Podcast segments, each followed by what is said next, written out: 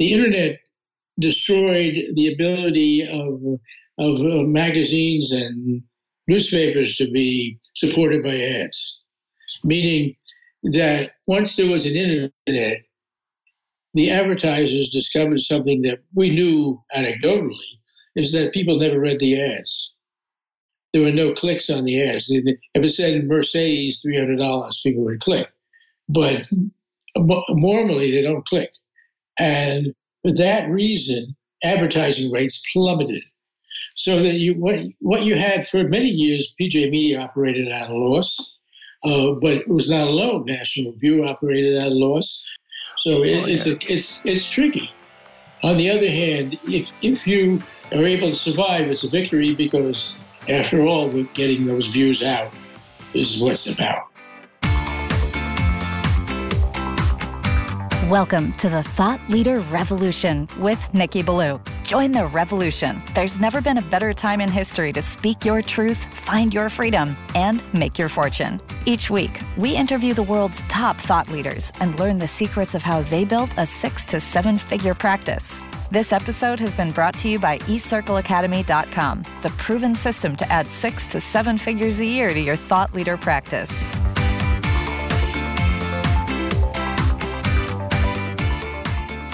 Welcome to another exciting episode of the podcast, The Thought Leader Revolution. I'm your host, Nikki Ballou, and boy, do we have an amazing guest lined up for you today. This gentleman is an iconic individual in the world of arts and letters. He has been a best selling novelist, he's been an Academy Award nominated screenwriter, and he is the founder and former CEO of PJ Media and now he is the CEO emeritus of that company. And he has a brand new book out today, which we're going to talk about on the show. I am speaking, of course, of none other than the one, the only, the legendary Roger L. Simon. Welcome to the show, Roger. Pleased to be here, Mickey. Really great to have you on, my friend. So, Roger, I know a little bit about you. I've been following your work, especially on PJ Media. I read your columns on a regular basis, but the person listening to this show, my audience member, may not know who you are. They may not know all the amazing and incredible things that you've done. And they listen to this show because they want to learn from you. They want to know who you are. They want to buy your books. They want to learn your wisdom. Tell us your backstory. Tell us how you got to be the great Roger Simon. Well, let, let, rather than tooting my own horn too much, I'll, I'll say that, like everybody else, I've just been trucking along. But it's been a long truck and an interesting, strange trip. I am what is sometimes referred to as a 9 11 conservative. I was kind of well known on the left as a young person. I, I went to Hollywood at a very young age, like early 20s, and became a screenwriter and made more money than I should have because in those days anybody could. It wasn't really a big deal. It may sound like it, but it wasn't so much. But uh, I was a guilty kind of guy, and I did such bad things as I gave money to the Black Panther Party, which gives you an idea wow. of how far wow. left I might have been. So I, you know, I knew people like Huey Newton, but I, in the end, I, I sort of woke up, uh, not in the modern sense of woke, which is absurd, but in the real sense of woke. But it took me uh, quite a number of years. But in the, in the in the process, good things happened. You know, I wrote a series of detective novels about a character named Moses Wine who was pretty left wing, but then became left less left wing as he got older, like a lot of people. And one of them was made into a successful film called The Big Fix with Richard Dreyfuss. Oh yeah, sure, I know that movie. Right, and then I wrote um, some other movies, including uh, Busted Loose with Richard Pryor, which was an amazing experience working with this guy. Oh my God, Richard Pryor is one of my one of my idols in comedy. He's incredible. Well, you know, he's he was one of my idols when I was working for him, which is an odd situation in fact, you know, in those days, everybody regarded Richard Pryor correctly as the king of comedy. He really was the best stand-up maybe ever. Yeah. And so he was used to having people idolize him who worked with him. It was an interesting situation. But he actually he turned out he was a very good guy, but quite crazy. And I I worked with him during the period when he uh, your your some of your audience may remember he practically burned himself to death. Yeah with overdose of crack cocaine. Yeah, he was he was quite crazy, but really quite nice, and not the slightest bit racist. I mean, he was a uh, pick a character of those days when you know when the races were getting along better.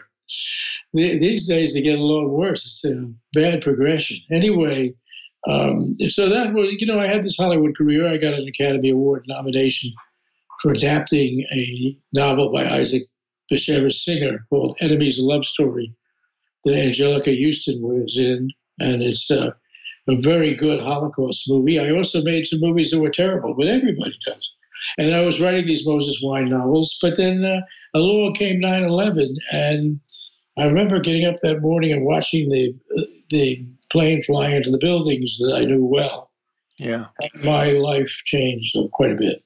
Um, I started blogging shortly thereafter, uh, kind of in imitation of a person who became, became a very good friend of mine named Glenn Reynolds, the Instapundit. And, you know, the rest is kind of a strange history because I, I, I had gone online because I was going to promote a novel that I could tell the publisher, Simon and Schuster, was mixed about.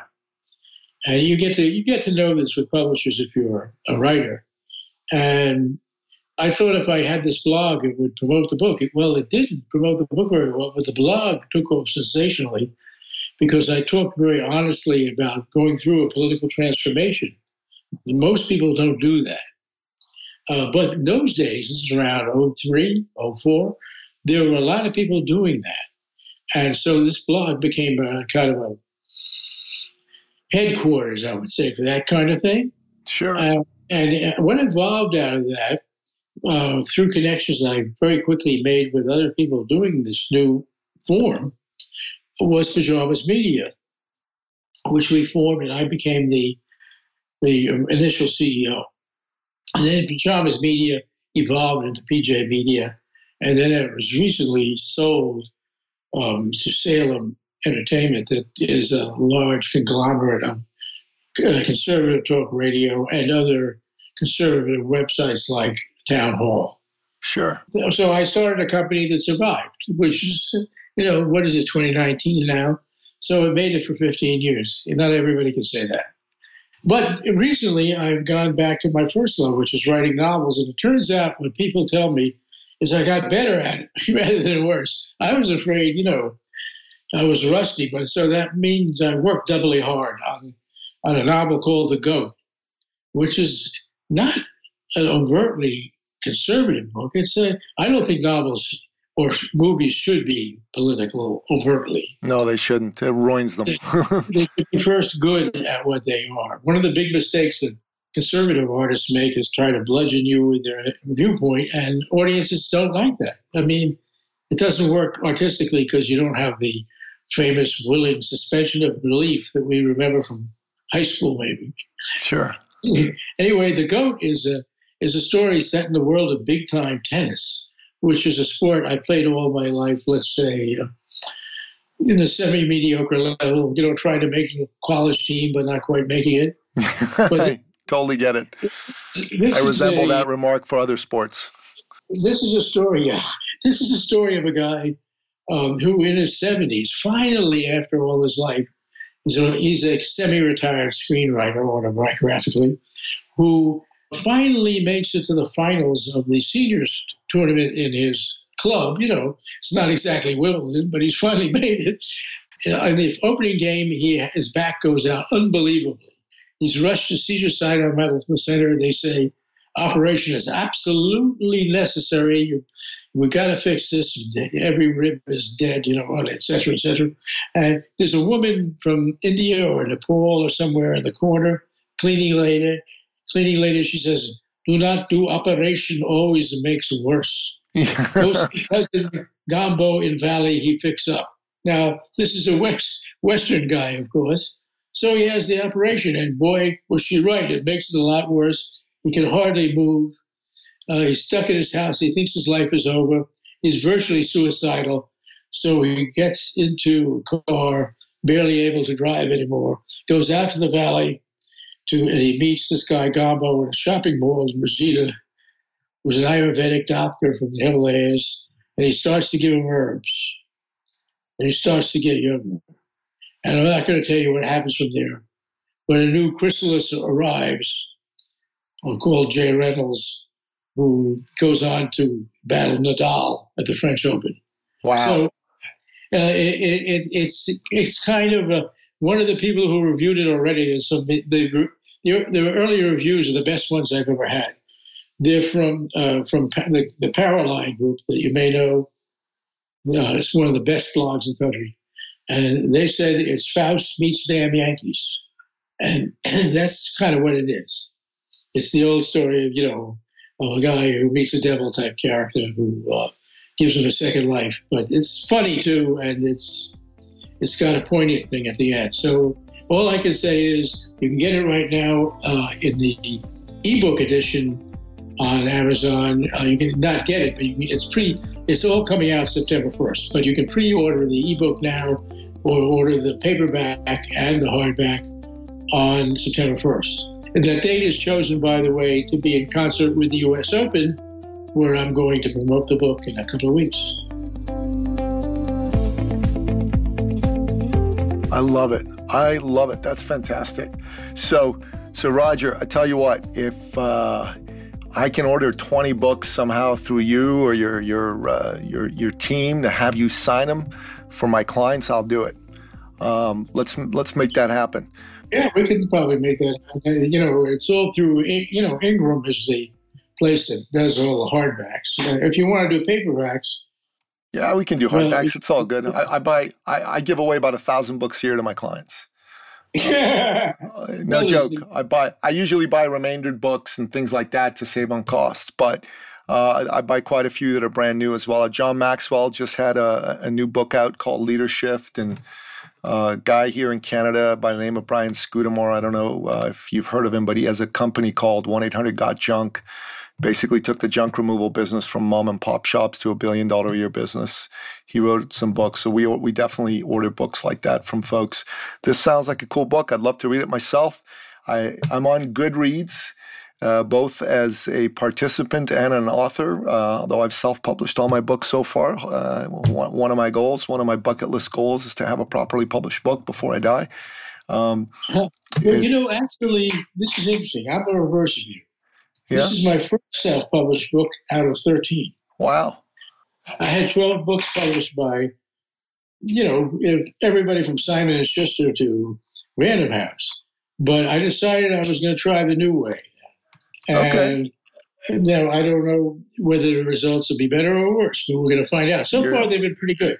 You know, I, I won't know for another month or six weeks, but I actually think you might be making a mistake. The wave of the future, I think, is self publishing. Okay, all right. I'm I'm open. I'm coachable.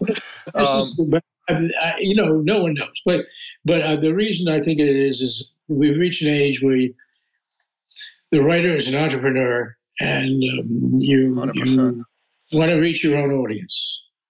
Yeah, cultivate I, that. It's a lot of work. I mean, you know, the publishing houses supposedly do the work for you, but it's been my experience that they don't. No, I get it. I get it. I um, I think I told you I'm going to Steve Pressfield's event in uh, in Knoxville, in Nashville. Mm-hmm. Sorry, Franklin, Tennessee, just outside of Nashville on September 15th, and uh, I love I love his books, his his fiction fictional books. But my favorite book that he wrote was The War of Art. That book opened my eyes as to what it really means to be a writer. And ever since I was a little boy, I wanted to be a, best-selling author. You know, that's that's that's been my my goal. And and and I've written books. I kind of dabbled in it, but I've been a business guy. You know, I, I help people become sought after, and I've written a few books to help promote me inside the business. My latest book is uh, is a parable, similar to. Do you remember Og Mandino, who wrote The Greatest Salesman in the World? Mm-hmm. So it's something like that. But uh, I, I, I, love writing. I love reading, and I, I love the idea of um, uh, of speaking to great uh, writers like you. Uh, because it uh, a it inspires me, but I think it inspires every single one of my listeners. Because my listeners tend to be entrepreneurs, they tend to be folks who run their own business, service based businesses. They're like coaches, consultants, writers, speakers. Maybe they own a, a wellness clinic or what have you.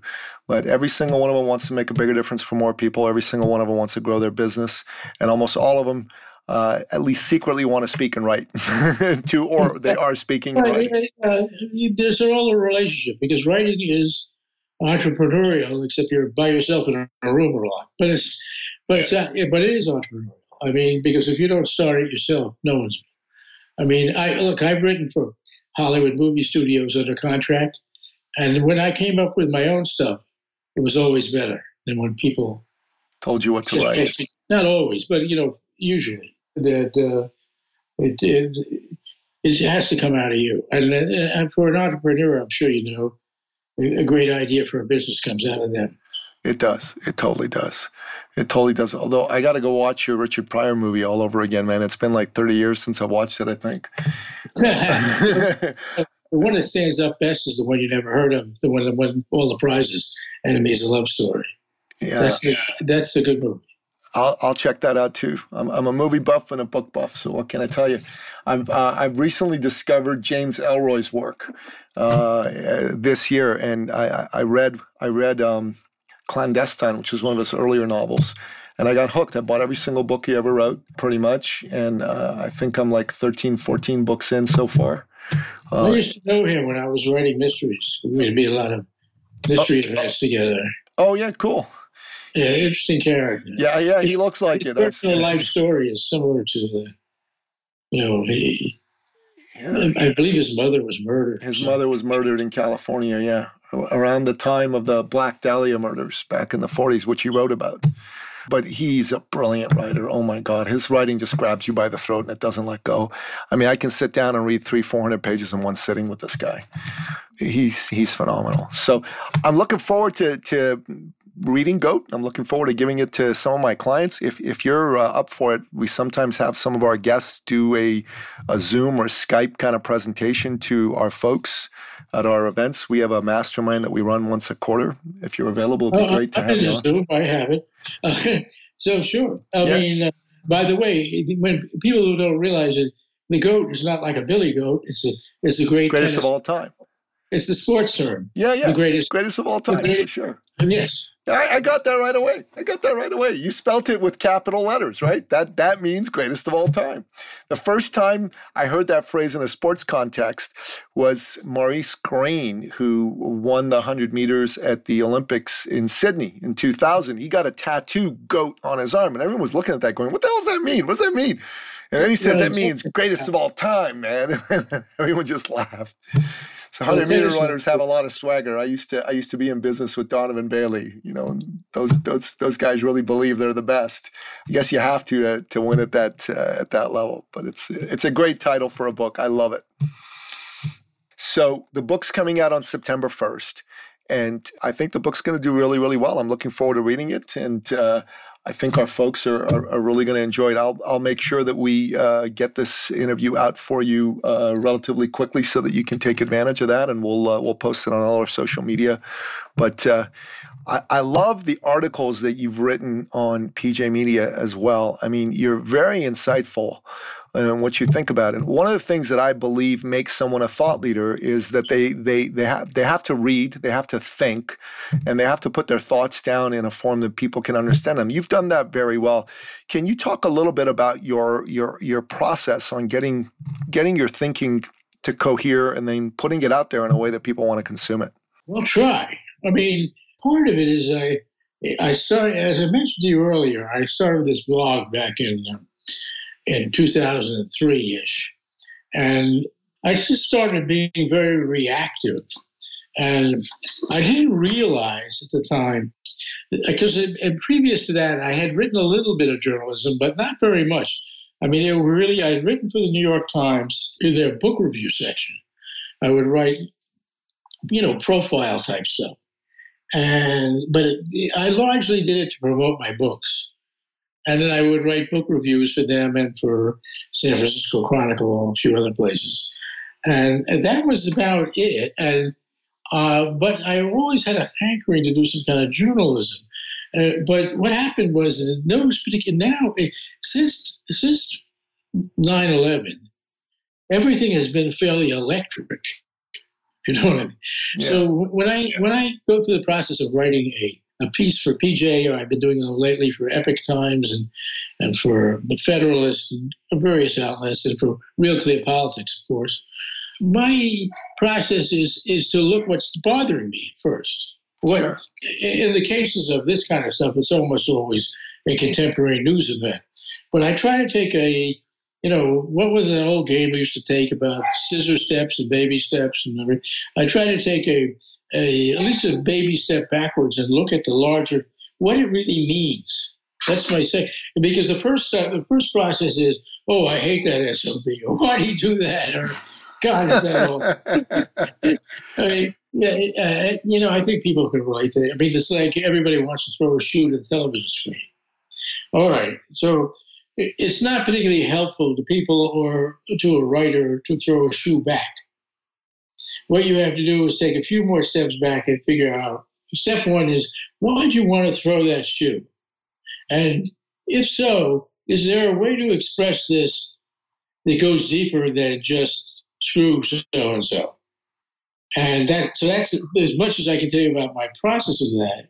I usually write these pieces at around 10 o'clock at night, which is so much against my fiction writing or screenwriting, I, I would always do in the morning throughout most of my life. But somehow, I, because I was always on a deadline, I was running the thing. I had to have a lead article, and I'd be up until one in the morning doing something. And then I hit the send button without an editor. I mean, it can be, in the beginning, it was pretty ragged, I have to tell you. But one of the interesting things about the internet is that you got a lot of editors out there.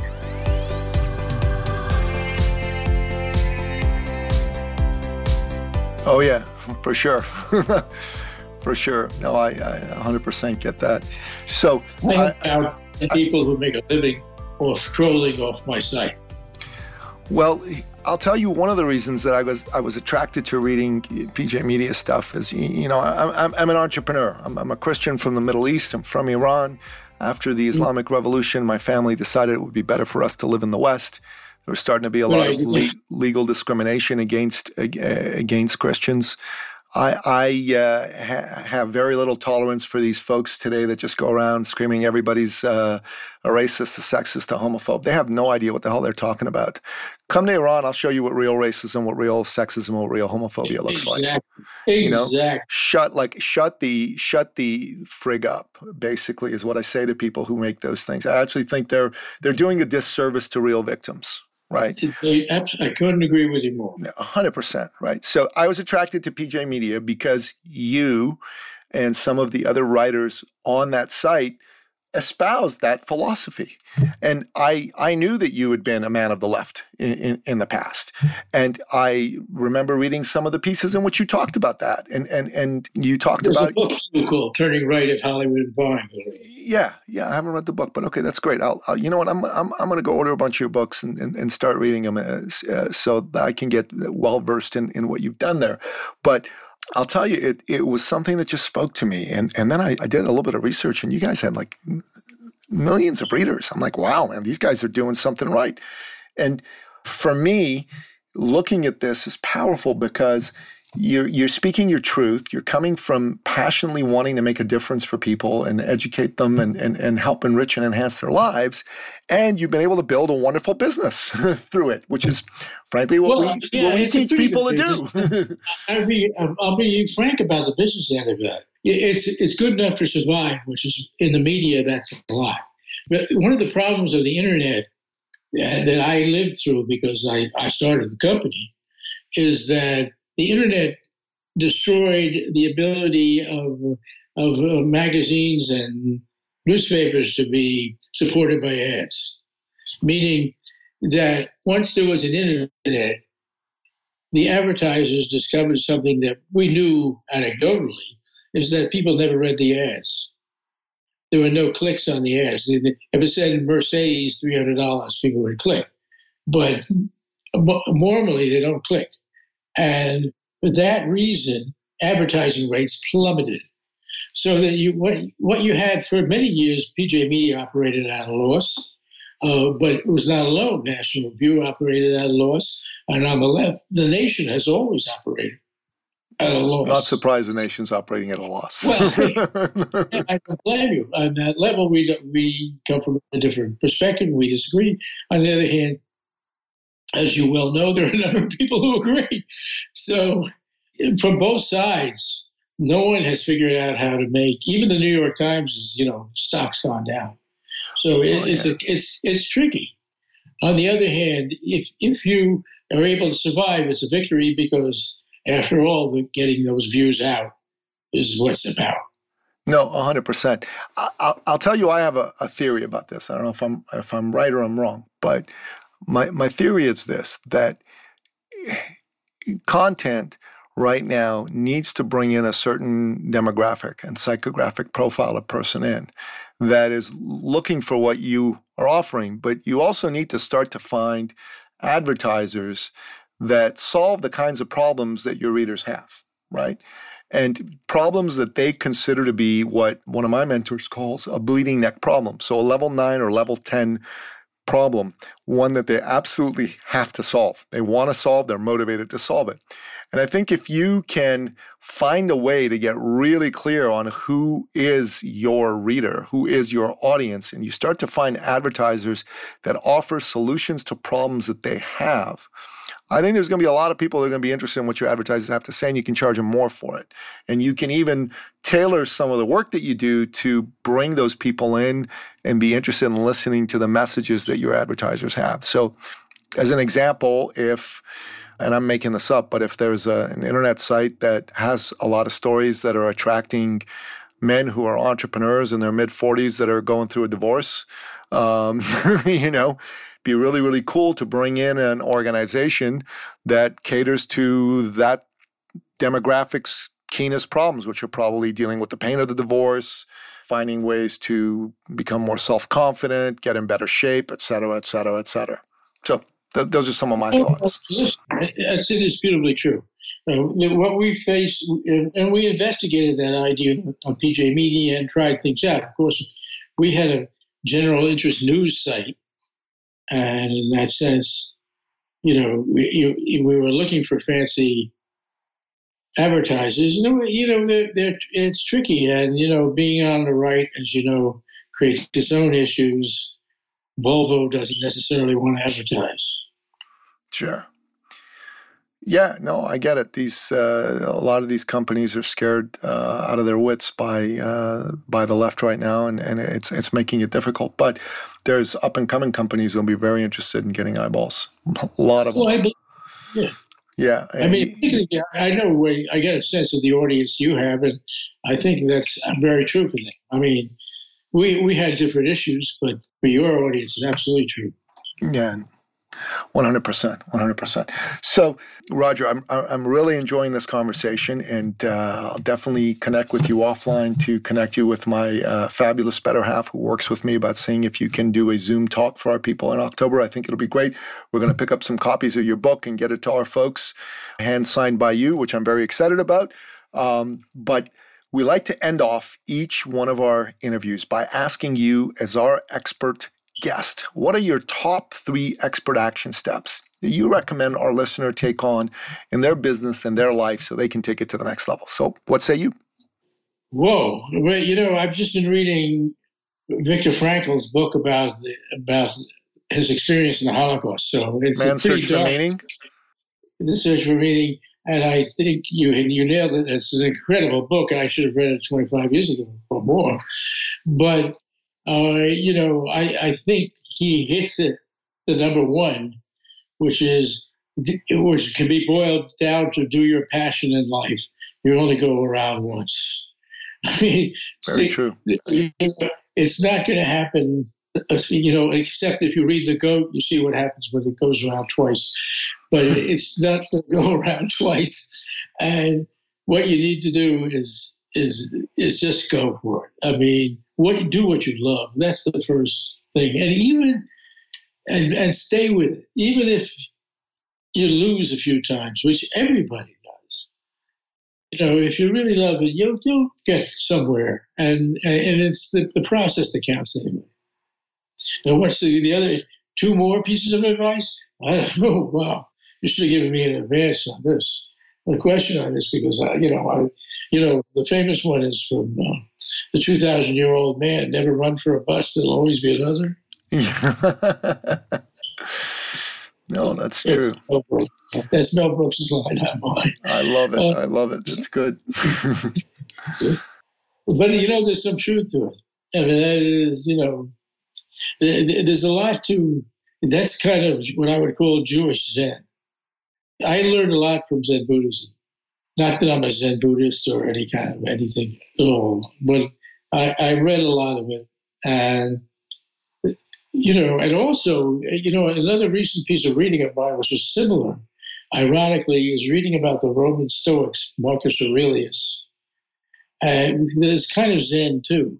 And that, and that is don't go to extremes in life. In other words, don't think everything is as bad as it looks or as good as it looks, because it's rarely either of those things. That's very true. I mean, you're going to have good and bad times, but if you look at the at the two ends of it and believe those ends, you're you're going down a hole because eh, you know there's also a great expect, expression in Zen: thought instant to thought instant, heaven to hell. And if we look at our own minds, you know, within seconds, we can our mood can be like, at least mine can, if I'm not being disciplined in the Zen sense. Uh, I can go from the worst despondency to euphoria, and none nothing in the real world has changed. It's still the same tree out there and everything. And I think this helps entrepreneurs too, because you know, just keep doing what you're doing, because the actual process of doing it is the pleasure. Yeah, very true. Very, very true.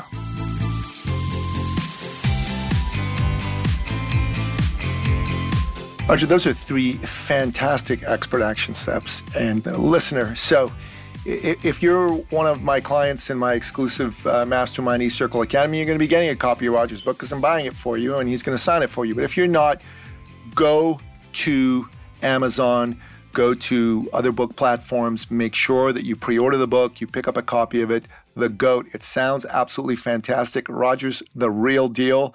This man is an Academy Award nominated uh, screenwriter. He has written over a dozen books prior to this one, actually, an even dozen prior to this one. So, this is his 13th book.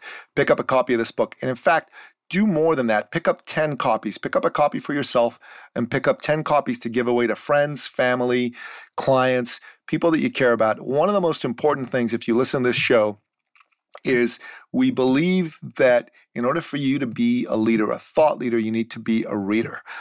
Re- leaders are readers, right? It's and it's super. 100%, right, Roger? I mean, 100%. So make sure that you pick up a copy for yourself and 10 copies to give away to people. Let's support Roger in his first foray into self publishing. And let's make sure that uh, this book gets a lot of good word of mouth because, you know, this, this, this man has done yeoman work. And I'm sure this novel is going to be a phenomenal. I'm looking forward to reading it, my friend. Thank you so much. And listener, if you're listening to the show and you're wondering yourself, wow, Roger sounds amazing but is it possible for me to be the best version of myself and for me to go after my dream and make it actually come true? And the answer to that is absolutely yes, it is. And if you want to know how to do it, you, you need to become known and sought after. And if you want to know how to do that, very simple. Go to our website, ecircleacademy.com. You can click on one of two buttons there either schedule a success call, which is to get on the phone with myself, or watch my webinar masterclass where we go deeply into what it takes to become sought after. Make sure you do this. It's absolutely free to get on a call with me. It's absolutely free to watch this webinar masterclass. We want you to have everything possible to stack the deck in your favor so that you can live life as the best version of yourself and you can make the kind of money that you deserve to make. Roger Simon, thank you so much for gracing our humble show with your presence, sir. It's been a real honor to have you on. Thank you. It was fun. Absolutely. And that wraps up another exciting episode of the podcast, The Thought Leader Revolution. To find out more about today's amazing guest, the one and only Roger Simon, go to the show notes at thethoughtleaderrevolution.com. And to jump on a call with myself or watch the amazing webinar masterclass that I have, go to ecircleacademy.com. Until next time, goodbye.